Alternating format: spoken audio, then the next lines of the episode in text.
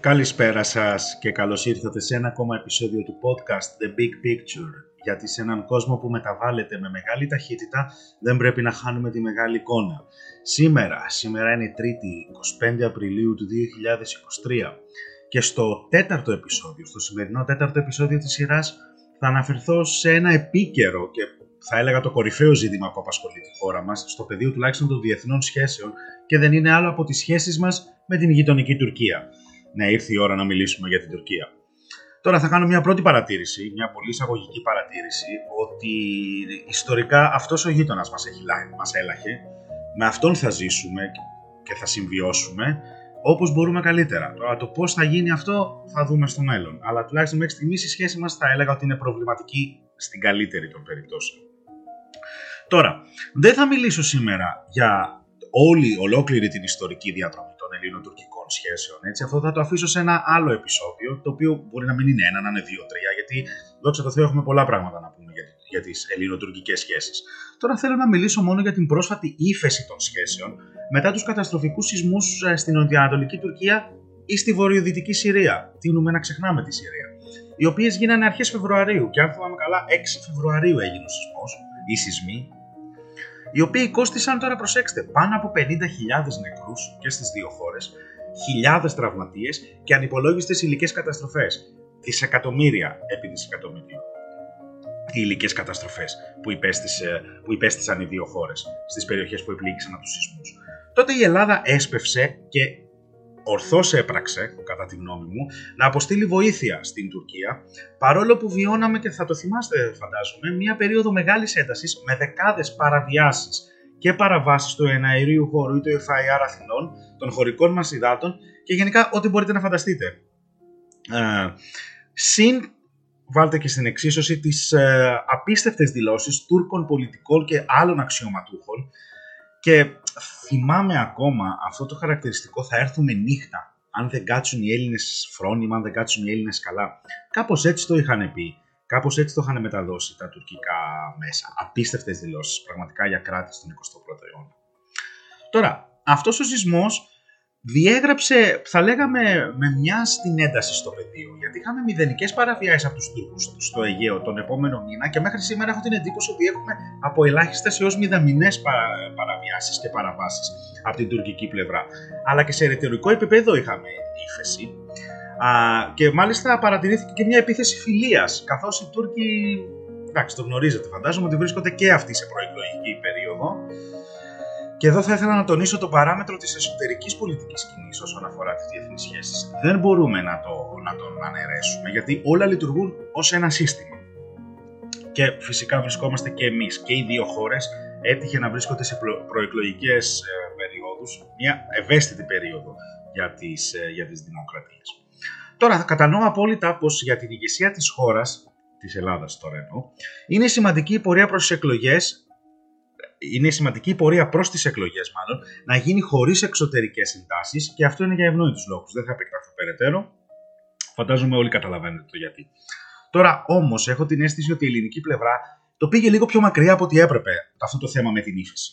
Το πήγαμε λίγο πιο μακριά, ίσως χτίσαμε λίγο περισσότερο από όσο έπρεπε.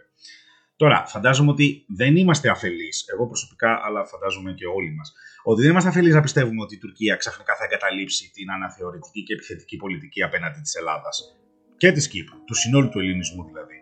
Ε, και τουλάχιστον οι ερευνητές ε, και όσοι ασχολούνται με τις διεθνείς σχέσεις στα σοβαρά το λένε συνεχώς ότι μην περιμένετε. Αυτή η ύφεση είναι τεχνητή και δεν θα διαρκέσει και πάρα πολύ.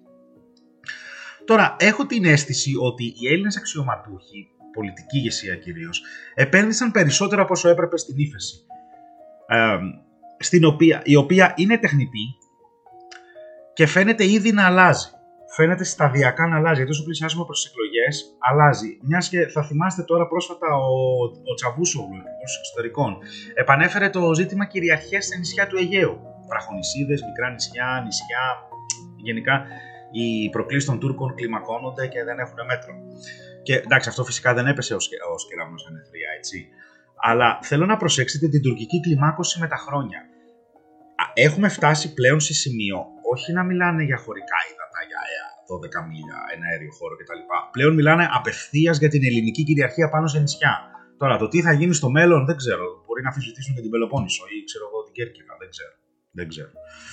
Τώρα, ας σταματήσουμε λίγο να σκεφτούμε κάποιε παραμέτρους αυτής της μακροχρόνιας αντιπαράθεσης που μετά τις εκλογές, θυμηθείτε αυτό που λέω, θα αναθερμανθεί με ραγδαίο ρυθμό. Τώρα, και αυτή η ανάλυση θέλω να είναι όρημη.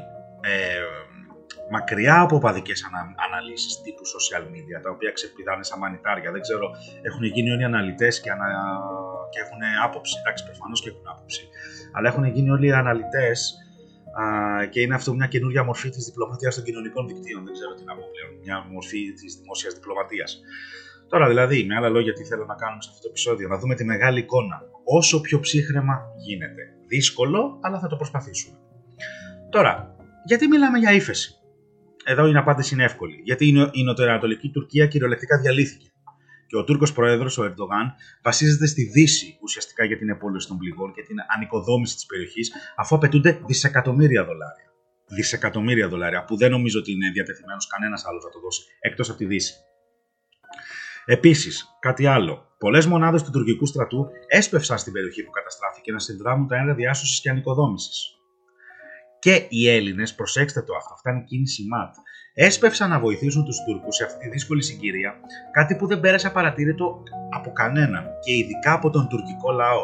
Είδατε στο ίντερνετ, γιατί το πήρε και εμένα το μάτι μου, ότι οι αναφορές του τύπου τελικά οι Έλληνες ήρθαν ημέρα να βοηθήσουν. Και αυτή ήταν η ελληνική απάντηση στις τουρκικές προκλήσεις και απειλές, που τόνωσε η αλήθεια την ε, εικόνα της Ελλάδας, την ήπια ισχύ της Ελλάδας στο εξωτερικό και ειδικά μέσα στην Τουρκία. Και αυτό είναι πάρα πολύ σημαντικό είδαν οι Τούρκοι μακριά από το αφήγημα της, ε, ε, της, ε, του κράτους τους ότι οι Έλληνες δεν είναι τελικά τόσο κακοί. Ήρθαν να βοηθήσουν σε μια δύσκολη στιγμή. Φυσικά η Τουρκία βρίσκεται νωρίτερα από την Ελλάδα σε προεκλογική περίοδο και χρειάζεται ηρεμία. Βέβαια τώρα αυτό είναι λίγο οξύμορο, οξύμορο μιας και η Τουρκία δεν απειλείται από κανέναν. Και στην πραγματικότητα εννοείται ότι δεν απειλείται από την Ελλάδα, αλλά χρειάζεται ηρεμία για την προεκλογική εκστρατεία. Οπότε ο εσωτερικός παράγοντας στην Τουρκία οδήγησε την κυβέρνηση της χώρας σε μια πολιτική ύφεση έναντι της Ελλάδας. Και θέλω να σημειώσετε πως η Τουρκία λανσάρει μια εικόνα πιο ήρεμης δύναμης, πιο ήπιας δύναμης ε, προς τη Δύση. Μιας χώρας που προσπαθεί να επιλύσει τα προβλήματα με τον διάλογο, αλλά φυσικά επί τη βάση των δικών της απαιτήσεων. Άρα μιλάμε για κάτι το τελείως επίπλαστο, έτσι. Αυτή η ύφεση είναι τελείως επίπλαστη. Δεν έχει παραιτηθεί δηλαδή η Τουρκία των αξιώσεών της. Απλά θέλει να τα συζητήσουμε ήρεμα στο τραπέζι και να συμφωνήσουμε με τις απόψεις της. Πράγμα που δεν πρόκειται να γίνει ποτέ. Γιατί, γιατί θα εξηγήσω παρακάτω. Αυτή η περίοδος θα περάσει, θα περάσει πάρα πολύ σύντομα. Αφού, όπως προείπα, ότι η Άγκυρα δεν εγκαταλείπει τις διεκδικήσεις της. Το αντίθετο. Και δεν θέλω να επικεντρωνόμαστε στο δέντρο, ενώ έχουμε το δάσος πίσω του. Και τι δάσος, και για ποιο δάσος μιλάμε; Μιλάμε για τη μεγάλη εικόνα στις ελληνοτουρκικές σχέσεις. Οι μακροπρόθεσμες τάσεις είναι το δάσος που δεν επιτρέπουν φυσικασμό αλλά ούτε και αισιοδοξία. Με άλλα λόγια, δεν θεωρώ προς το, με, πως το μέλλον θα γίνουν οι ελληνοτουρκικές σχέσεις ειρηνικές. Εκτός αν συμβεί, δεν ξέρω, κάτι που θα αλλάξει τελείως την ισορροπία δυνάμεων μεταξύ Ελλάδας και Τουρκίας ή τον γενικότερο σχετισμό ισχύως σε περιφερειακό ή σε παγκόσμιο επίπεδο. Κάτι τελείως απροσδόκητο. Αλλά όπως πάνε τα πράγματα, όπως βαδίζουν οι τάσεις, δεν θα έχουμε ειρηνικές σχέσεις με την Τουρκία. Προφανώ. Μάλλον ποτέ. Και γιατί αυτό; Γιατί οι τάσεις, οι, οι τάσεις ε, δείχνουν. Και οι τάσεις που έχουμε είναι αρκετές για να δείξουν μια συγκεκριμένη κατεύθυνση. Προσέξτε, δεν μιλάω για πρόβλεψη, γιατί δεν υπάρχουν προβλέψεις στις διεθνείς σχέσεις. Απλά μελετούμε τάσεις και προσπαθούμε να βγάλουμε κάποια συμπεράσματα για τις τάσεις μένοντας και στην πραγματικότητα. Τώρα, μια αξιόπιστη α, μέτρηση αυτών των τάσεων που δείχνει με μεγαλύτερη ασφάλεια το μέλλον είναι ο πληθυσμός, είναι τα πληθυσμιακά, τα δημογραφικά στοιχεία. Και εδώ τα πράγματα δυστυχώς είναι τραγικά για την Ελλάδα. Η Τουρκία αυξάνει συνεχώς τον πληθυσμό της, ο οποίος θα αγγίξει όπου να είναι, αν δεν τον έχει πράξει ήδη, τα 90 εκατομμύρια. Την ίδια στιγμή θα είδατε ότι η Ελστάτ έβγαλε επιτέλους τα αποτελέσματα της ε, της δημογραφικής μέτρησης που έκανε, ο πληθυσμός της Ελλάδας μειώνεται. Και τώρα είμαστε λίγο πιο πάνω από τα 10 εκατομμύρια. Και για το συγκεκριμένο ζήτημα, επειδή το θεωρώ κορυφαίο στην ελληνική ατζέντα, που δεν μας απασχολεί όπως θα έπρεπε, έχω αφιερώσει δύο επεισόδια για το δημογραφικό δηλαδή, ως ζήτημα εθνικής ασφάλειας, τα οποία μπορείτε να τα ακούσετε στην πλατφόρμα όποτε θέλετε. Είναι, είναι δημοσιευμένα, είναι ανεβασμένα. Τώρα, αυτή η αναλογία είναι 9 προς 1. Δεν έχει προηγούμενο στη σχέση των δύο κρατών, εντάξει, ούτε και των δύο λαών. Και κρατήστε και κάτι ακόμα. Ο τουρκικός πληθυσμός είναι νέος. Ο μέσος όρος ηλικίας των Τούρκων είναι μικρός σχετικά, ενώ οι Έλληνες γερνάνε και γερνάνε γρήγορα. Και αυτό πώς μεταφράζεται; Σε παραγωγικές δυνατότητες και μεγαλύτερη, άρα πιο ορατή και υπολογίσιμη αγορά παγκοσμίως. Γι' αυτό η Τουρκία φαίνεται και η Ελλάδα δεν φαίνεται. Μιλάμε για μια αγορά 80-90 εκατομμυρίων με μια αγορά 10 εκατομμυρίων. Είναι τεράστια διαφορά. Και σκεφτείτε τα άλματα που έχει πραγματοποιήσει η τουρκική αμυντική βιομηχανία τα τελευταία χρόνια. Γιατί, Γιατί η χώρα, η Τουρκία, αποφάσισε να είναι αυτάρκης. Το αποφάσισε και τουλάχιστον το προσπαθεί. Αυτό θα πρέπει να το αναγνωρίσουμε. Εντάξει, σαφώς υπερβάλλουν το δυνατοτήτων των δυνατοτήτων τους πολλές φορές, όμως έχουν αναπτύξει μια υπολογίσιμη βιομηχανική βάση και κάτι που, κάτι που δεν μπορεί να αρνηθεί κανένας. Τώρα, οι επιδόσεις τους είναι ένα άλλο πράγμα, αλλά η βάση υπάρχει. Τώρα, εμείς από την πλευρά μας, τώρα μόλις δειλά-δειλά προσπαθούμε να ενισχύσουμε την εγχώρια αμυντική βιομηχανία και κάτι το οποίο πρέπει να γίνει άμεσα, κατά τη γνώμη μου, και πρέπει να είναι απόλυτη προτεραιότητα των κυβερνήσεων. Γιατί, Γιατί δεν νοείται σε έναν ανταγωνισμό με την Τουρκία που πραγματικά δεν μπορούμε να τον ακολουθήσουμε, έχουμε μικρότερη οικονομία από την τουρκική, να αγοράζουμε πανάκριβα οπλικά συστήματα και να βιώνουμε οικονομικές κρίσεις όπως αυτή της τελευταίας δεκαετίας. Οι Έλληνες πρέπει να παράγουν τα δικά τους συστήματα, ώστε να είναι σε θέση να καλύψουν τις ανάγκες των ενόπλων δυνάμεων σε πρώτο χρόνο και κατόπιν γιατί όχι να εξάγουμε την τεχνολογία μας στο εξωτερικό. Και θυμηθείτε πάντα με ποιους συνορεύουμε. Μακάρι να συνορεύαμε με το Βέλγιο, αλλά όπως προείπα και στην αρχή του επεισοδίου, αυτός ο γείτονας μας έλαχε, με αυτόν θα ζήσουμε. Ένας άλλος παράγοντας είναι η γεωγραφία. Εντάξει, η γεωγραφία εξηγεί πάρα πολλά, μπορεί να μην τα εξηγεί όλα, αλλά εδώ είναι ένας καλός οδηγός. Η Ελλάδα τι έχει, η Ελλάδα έχει το Αιγαίο με τα νησιά, σχεδόν όλα τα νησιά, και η Τουρκία κατέχει ολόκληρη την απέναντι ακτή. Από την πλευρά μας απειλούνται τα νησιά μας, αφού βρίσκονται τόσο κοντά στις ακτές, τις δικές τους, α, και μακριά από το δικό μας τον υπηρετικό κορμό, από την οπτική τους, γιατί ναι, πρέπει να βλέπουμε την οπτική τους όσο εξωφρενική κι αν είναι, πρέπει να τη βλέπουμε. Και αυτή είναι η ψύχρεμη αντιμετώπιση του ερευνητή. Και όχι του οπαδού των social media. Από τη δική τους οπτική, τα νησιά μας τι είναι, γεωγραφικές σφήνες στα πλευρά τους, κάτι που απειλεί την ασφάλειά τους. Βέβαια στην πράξη οι Τούρκοι έχουν επιθετικές βλέψεις έναντι των Ελλήνων και όχι οι Έλληνες. Έχει αλλάξει, δεν είναι η Ελλάδα όπως ήταν ε, πριν τη μικρασιατική εκστρατεία. Αυτό το πράγμα έχει αλλάξει, το ξέρουν οι Τούρκοι, αλλά εθελοτυφλούν. Τέλος πάντων. Τώρα το γεωγραφικό ζήτημα, εγώ πιστεύω ότι θα είχε λυθεί υπέρ μας αν τελικά είχαμε δημιουργήσει εκείνο το σταθερό προγεφύρωμα στη Σμύρνη και κατήχαμε την Ανατολική Θράκη. Αλλά δυστυχώς η ιστορία έγραψε διαφορετικά και πρέπει να ζήσουμε με αυτό. Δυστυχώς. Δυστυχώς. Το ελληνικό κέντρο βάρους, μην ξεχνάτε ότι είναι από την αρχαιότητα τα νησιά μας και η θάλασσα. Και για το λόγο αυτό είναι αδιανόητη οποιαδήποτε παραχώρηση από την ελληνική πλευρά στις απίστευτες και ανυπόστατες τουρκικές διεκδικήσεις. Το κέντρο βάρος μας είναι το Αιγαίο. Δεν μπορούμε να το παραδώσουμε, γιατί μετά θα εξαφανιστούμε. Τώρα, ένας τρίτος παράγοντας που ενισχύει την αντιπαράθεση, τη διαχρονική αντιπαράθεση και αντιπαλότητα μεταξύ των δύο κρατών είναι η παρούσα γεωπολιτική συγκυρία. Αυτό είναι το ο πιο ρευστός, θα λέγαμε. Όμως, δείτε το πλαίσιο μέσα στο οποίο δρούν Ελλάδα και Τουρκία σήμερα. Η ρωσική εισβολή στην Ουκρανία έχει αλλάξει εντελώς την αρχιτεκτονική ασφαλεία στην Ευρώπη και η Τουρκία ο αιώνια επιτίδια ουδέτερος προσπαθεί να αποκομίσει κέρδη και από τα δύο στρατόπεδα. Τώρα προσέξτε, η Ελλάδα είναι αδιαφυσβήτητα με τη Δύση. Ανήκομενη στη Δύση, εντάξει. Όμως ζούμε σε μια εποχή που το δυτικό αποτύπωμα στον κόσμο συρρυκνώνεται. Και αυτό το υποστηρίζουν με πάθος οι αναθεωρητικές δυνάμεις, κυρίως η Ρωσία και η Κίνα. Και μένει να το δούμε στην πράξη, γιατί η ρητορική είναι η ρητορική, αλλά η πράξη μπορεί να είναι κάτι διαφορετικό. Η Τουρκία τώρα από την άλλη μπορεί να συνομιλεί τόσο με τη Ρωσία όσο με την Κίνα, με το Ιράν, να βορβαδίζει τους Κούρδους, οι οποίοι, να σημειώσω, στη Συρία είναι οι σύμμαχοι των Αμερικανών. Μπορεί να κολλησιεργεί ταυτόχρονα στην αποδοχή της Φιλανδίας και Σουηδίας. Στην Φιλανδία την αποδέχτηκε, μένει η Σουηδία στο ΝΑΤΟ. Να μην υιοθετεί παράλληλα τις δυτικές κυρώσεις στη Ρωσία, όμως ταυτόχρονα να πουλάει εξοπλισμό, στρατιωτικό εξοπλισμό, τα περίφημα drones, στην Ουκρανία και φυσικά είναι μέλος του ΝΑΤΟ και γενικότερα της, ε, του δυτικού συστήματος ασφαλείας. Δηλαδή μπορεί να πατάει με τα δυο της πόδια σε δύο διαφορετικές βάρκες. Μπορεί να μιλά με όλους ταυτόχρονα, κάτι που αποδεικνύει κατά τη γνώμη μου πως αυτό που ζούμε δεν είναι ένας νέος ψυχρός πόλεμος, αφού πια δεν υπάρχουν και δεν νοούνται να υπάρχουν τα μονολυθικά μπλοκ συμμαχιών όπως υπήρχαν κάποτε.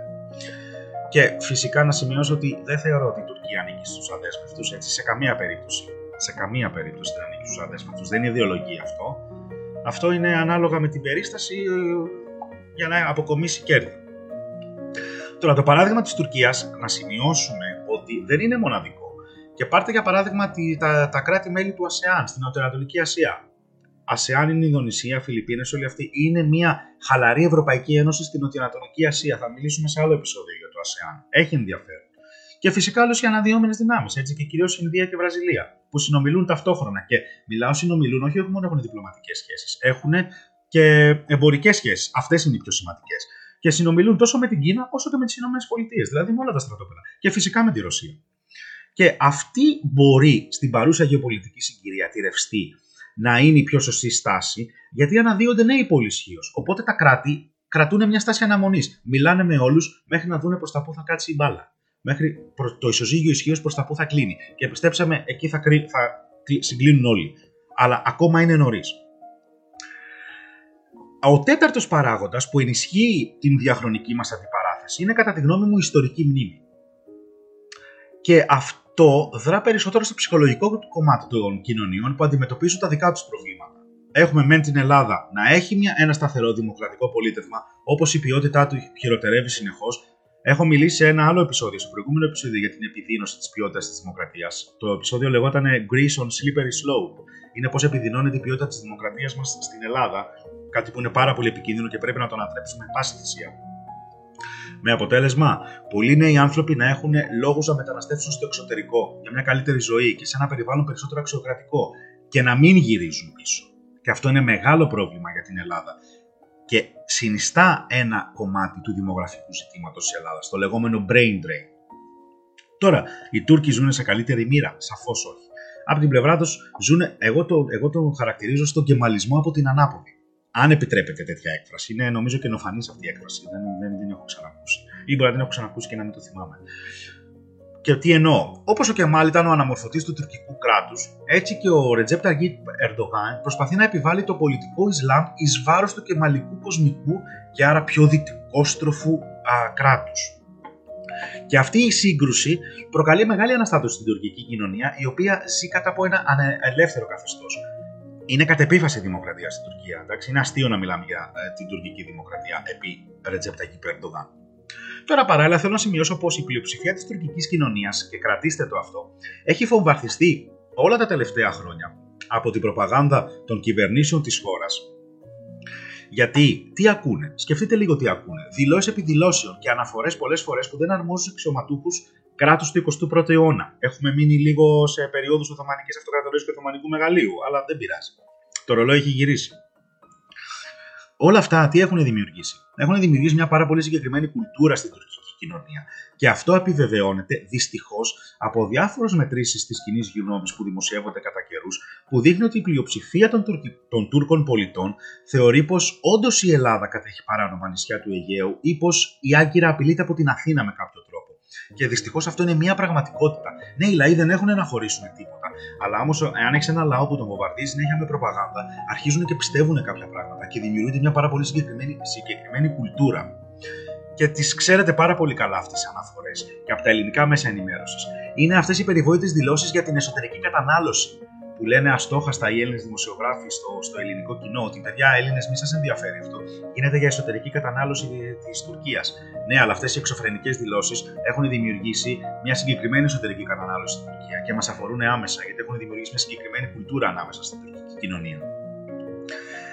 Τώρα, σε μια βαθύτερη ανάλυση θα υπάρχουν, σαφώς θα υπάρχουν και μπορεί να αναδειχθούν και άλλοι παράγοντες που θα δείχνουν εντός ή εκτός εισαγωγικών ένα μέλλον με μεγαλύτερη ένταση και σίγουρα όχι ειρηνικό.